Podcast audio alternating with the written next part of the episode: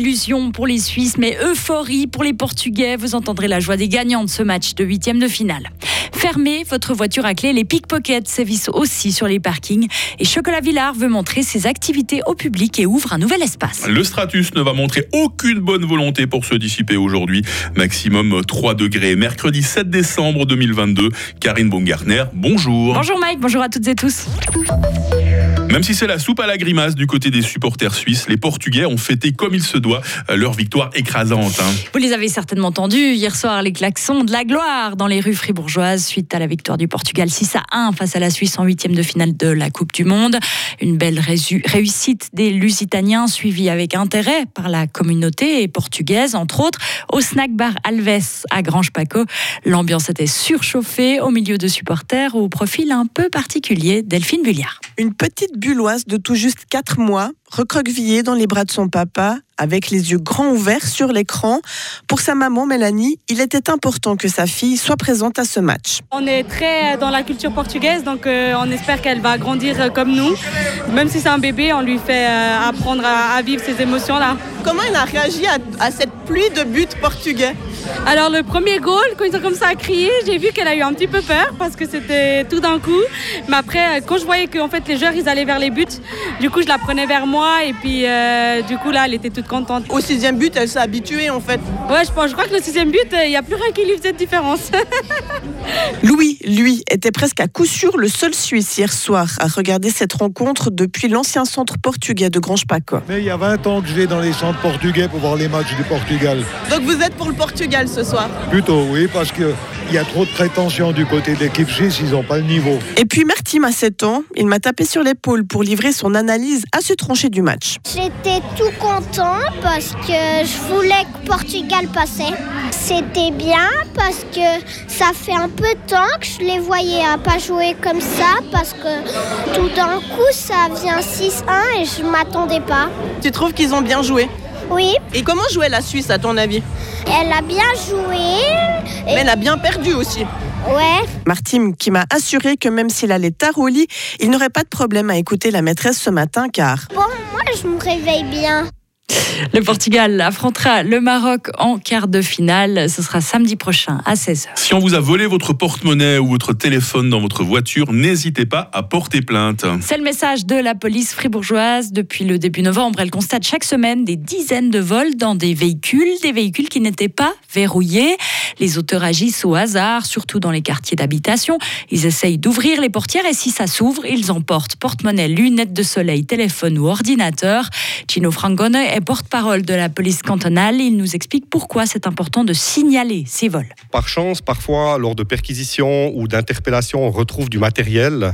Et l'important pour nous, c'est de pouvoir attribuer à qui appartient ce matériel. Donc, si on n'a pas de plainte, on ne pourra pas retrouver le propriétaire de ces objets. Donc c'est pour ça qu'on invite vraiment la population, même si ça paraît futile, de passer dans un poste de police pour déposer plainte ou utiliser maintenant les nouvelles plateformes de dépôt de plainte en ligne. La police vous recommande aussi de toujours fermer votre voiture à clé, même devant votre maison.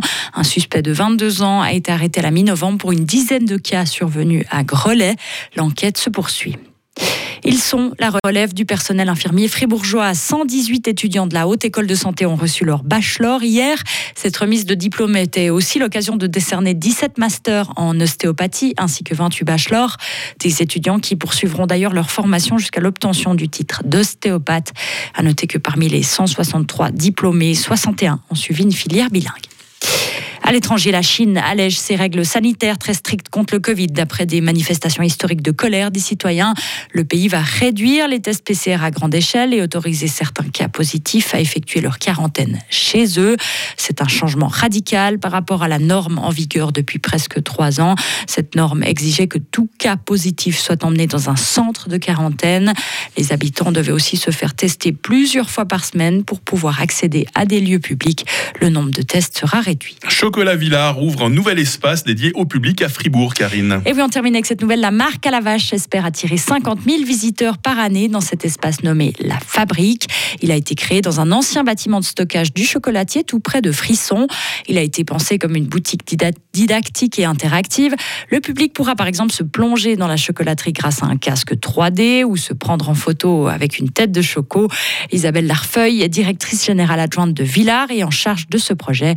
Elle nous donne plus de précisions sur cet espace qui ouvre aujourd'hui. L'objectif de ce nouvel espace est d'informer euh, les fribourgeois, de les intéresser euh, davantage à, qui est Villars, euh, d'en savoir un peu plus sur cette entreprise et puis d'intéresser au-delà de Fribourg des clients qui pourraient ne pas connaître Villars et, pouvoir ainsi découvrir à la fois les produits emblématiques, les produits traditionnels, la fabrication traditionnelle de Villars, qui est un chocolatier qui continue de créer ses chocolats de la fève, de, la torréfaction de la fève de cacao jusqu'au moulage du produit.